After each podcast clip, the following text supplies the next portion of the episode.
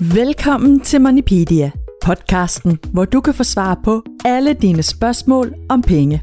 For uanset hvad dit spørgsmål handler om, ja, så har jeg altså eksperterne, der kan svare på spørgsmålet. Foran mig har jeg nemlig en sygt hemmelig telefonliste med numrene på nogle af de allerklogeste eksperter, som ved alt om penge. Så har du et spørgsmål om penge, du gerne vil have svar på, så send det til moneypedia Så kan det være, det er dit spørgsmål, jeg sender videre til eksperterne. Og i dag er det Max, der har et spørgsmål om pengesedler. Og nærmere bestemt el gamle pengesedler. Så Max, mikrofonen, den er din. Hej, jeg hedder Max. Jeg er 9 år. Mit spørgsmål er, hvordan ser den ældste pengeseddel egentlig ud? Godt spørgsmål, Max. Men selvom jeg bestemt godt ved, hvordan man bruger pengesedlerne, så ved jeg altså ikke ret meget om selve sedlerne. Og derfor heller ikke, hvordan den allerførste pengeseddel egentlig så ud. Men jeg ved derimod lige, hvem vi skal ringe til. En, der er ekspert i penge, og som altså også kan hjælpe os med svaret på Max spørgsmål. Hej, mit navn er Line Bjerg. Jeg er 47 år gammel, og jeg arbejder med mønter på Nationalmuseet. Jeg arbejder også med pengesedler, så øh, penge, det er noget, jeg ved noget om. Så Line er altså den helt rette at ringe til, når det handler om mønter og om pengesedler. Og apropos penge, hvad er så egentlig pengeekspertens absolute drømmekøb, hvis hun nu kunne købe lige præcis det, hun allerhelst ville. Mit absolute drømmekøb, det vil være at få et tårnværelse, som jeg kan indrette som bibliotek med en stor pejs og en rigtig dejlig lænestol, hvor jeg kan sidde og læse bøger og drikke te jeg vil gerne have udsigten, så når man kan sidde og læse sine bøger, og det er dødspændende, og det bliver lidt for spændende, så kan man sidde og kigge ud over landskabet. Og hvis man nu lige kunne klare det sådan, så der kunne komme et spændende dyr forbi udenfor os, så ville det være ret sejt. Men inden Line helt fordyber sig i drømmene om tårnværelset med både bøger, pejs og udsigt til vilde dyr, så skal vi jo lige have svar på Max spørgsmål. Nemlig spørgsmålet om, hvordan den ældste pengeseddel egentlig så ud. Den ældste pengeseddel, den ser lidt sjov ud. Den første sådan rigtige pengeseddel, der skal vi lidt langt op i tiden. Hvis du starter med de første kinesiske, som er de første sådan papiragtige, så skal du forestille dig et ret stort stykke papir. Og på det, der er der trygt op i toppen nogle stabler af mønter. Og de stabler af mønter, de viser præcis, hvor mange penge den her seddel er værd. Nedenunder, så står der med kinesiske bogstaver, hvad den var værd. Og rundt om det, der har man lavet sådan en fin kantbord, hvor der blandt andet kan være drager eller tiger eller sådan noget i den stil. Så den ældste pengeseddel, den blev altså opfundet i Kina, og for mange, mange år siden. Men selvom man dengang egentlig allerede havde mønter, man kunne betale med, så var pengesedlen alligevel en hel del smartere. For eksempel når man skulle på markedet for at købe ind. Kinesiske mønter, de er godt nok runde, men de har et firkantet hul i midten. Så det vil sige, at man samlede dem på snore, så man havde måske 100 stykker eller 200 stykker. Og det bliver faktisk ret tungt at tage med på markedet, hvis man skal have en masse af dem.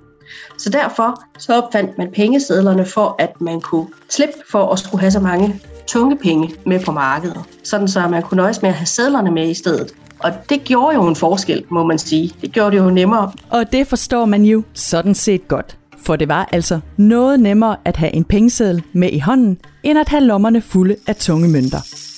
Nå, men selve pengesedlerne, de var altså dekoreret med fine motiver af for eksempel drager og tigere, og så var der altså også tryk af mønter på pengesedlerne. Altså billeder af penge på penge. Og selvom det jo egentlig lyder lidt spøjst, ja, så var der faktisk en ganske god grund til, at der på de første pengesedler var billeder af mønter. Det, der er sjovt ved dem, det er, at man har tænkt, at man skulle have afbildet penge på penge. Fordi man afbilder jo mønter på pengene. Men for at alle ligesom kunne være med, også dem, der ikke kunne læse, så var det jo rigtig smart, at man faktisk havde et billede på, så man kunne se på de her penge, der var afbildet på, hvor mange den var værd. Så ved at trykke billeder af mønter på pengesedlerne, så kunne man altså nemt se, hvor meget den enkelte pengeseddel den egentlig var værd. Og mens de første pengesedler de blev opfundet i Kina for mange år siden, så kom de altså først til Europa en hel del år senere. og efter en berømt italiensk opdagelsesrejsende på et af sine togter ud i verden havde besøgt Kina. Vi ved jo, at Marco Polo faktisk fortæller i 1400-tallet om, at han har været i Kina og fortæller om de her pengesedler. Og man har haft i Venedig, i øh, købmandsvæsenet der, en form for pengesedler i middelalderen, som sådan set mest har været sådan nogle sedler med, jeg skylder dig så også mange penge, du kan gå herhen og hente dem. Så de første sådan rigtige pengesedler, man får, det er dem, man får op i 1700-tallet, og man skal helt op i 1800-tallet, før det sådan for alvor rigtigt virker. Og nu har vi så været omkring både elgamle kinesiske pengesedler og italienske opdagelsesrejsende. Men hvad så med her hjemme i Danmark? For hvornår fik vi egentlig de første danske pengesedler? De første danske pengesedler, de kommer til i 1713, og de er ikke så store. De er sådan en fjerdedel af en af fire blok. Øhm, sådan lidt større end en post-it-seddel af de store. Og det var så størrelsen på de første danske pengesedler. Men hvordan så de så egentlig ud? Det har pengeeksperten Line selvfølgelig også helt styr på. De første danske pengesedler er faktisk meget kedelige. De består stort set kun af tekst, hvor der står, at den her seddel er så så mange skilling værd, og at den er udstedt af banken, og at øh, banken garanterer for dens værdi, og så nede i bunden af den, der er der plads til, at bankens bestyrelsesmedlemmer eller bankdirektøren kan underskrive pengesedlen. Og det har de så gjort med blik. Og i nogle tilfælde, så står der også, hvilken dag den er udstedt. Altså hvilken dag den er gjort gyldig ved, at man har fået de her underskrifter på. Så de første er ikke sådan særlig spændende. Vi skal lidt længere op i tid, før de får fine motiver. Og mens der på de allerførste kinesiske pengesedler jo var billeder af for eksempel drager og tiger, hvad har der gennem tiden så været billeder af på de danske pengesedler? Altså pengesedler er jo sådan et kunstfelt, som alle synes er lidt spændende at dekorere. Så der har næsten altid været et billede af kongen eller dronningen på forsiden, fordi det er vores monark. Og på den anden side har man jo så haft frihed til at lave alle mulige forskellige ting. Så man har blandt andet haft en mand, der pløjer, man har haft ender, man har haft kendte folk, i øjeblikket, der har vi nogen, hvor vi har for eksempel Sund karret og øh, runesten. Altså vi har mange forskellige sjove ting. Og vil du selv prøve at se, hvad der er på pengesedlerne, så kan du prøve at spørge din mor og far, om de har en pengeseddel i deres punkt, som du må kigge på. Men ud over flotte motiver på sedlerne, så er det altså også mega vigtigt, at man ikke kan kopiere dem. For det må man ikke.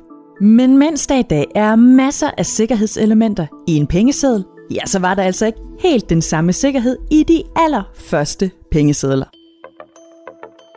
Altså på de første kinesiske, der er der ikke så meget. Men så begynder man at prøve med forskellige farver på os, for at gøre det lidt sværere efterligne. Og i det europæiske, der begynder man meget, meget hurtigt at få vandmærker. Og det kan være alt muligt forskelligt. Jeg har set nogen med elefanter på, for at det ikke skal være løgn. Men simpelthen sådan så, at, øh, at man har et vandmærke, så når man holder papiret op imod lyset, så skal det vandmærke være der. Så det er sådan de første sikkerhedselementer, man får ind. Det er vandmærkerne. Og for uden vandmærkerne, så findes der i sædlerne i dag også blandt andet skjulte kovertråd og hologrammer, der reflekterer lyset. Alt sammen for at forhindre, at pengesedlerne de bliver kopieret. Nå, men man er jo altså ikke pengeekspert uden grund. For da Line i sit arbejde har nærstuderet utallige mønter og sædler gennem tiden, så har hun selvfølgelig også sin helt egne favoritter. Også når det kommer til pengesedler. Så inden vi lader pengeeksperten komme tilbage til sit arbejde, så skal vi selvfølgelig lige høre, hvad hendes all-time favoritpengeseddel egentlig er. Det er faktisk nogle japanske pengesedler, som kommer i starten af 1920'erne. De har sådan nogle utrolig smukke kirsebærblomster på, og så Mount Fuji på også. Det er et bjerg i Japan, det hellige bjerg. Altså, de er sådan set blå i grunden, men så er der forskellige farvetryk på. De er virkelig, virkelig smukke.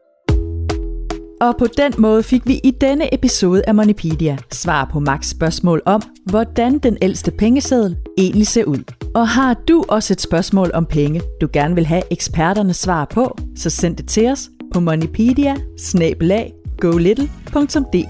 Så kan det nemlig være, at det er dit spørgsmål, jeg sender videre til en af de kloge eksperter i min top hemmelige telefonliste. Og hvis du kan lide podcasten, så husk at subscribe i din podcast-app og skriv meget gerne en anmeldelse. Så er du nemlig med til at udbrede Monipedia til endnu flere. Tak fordi du lyttede.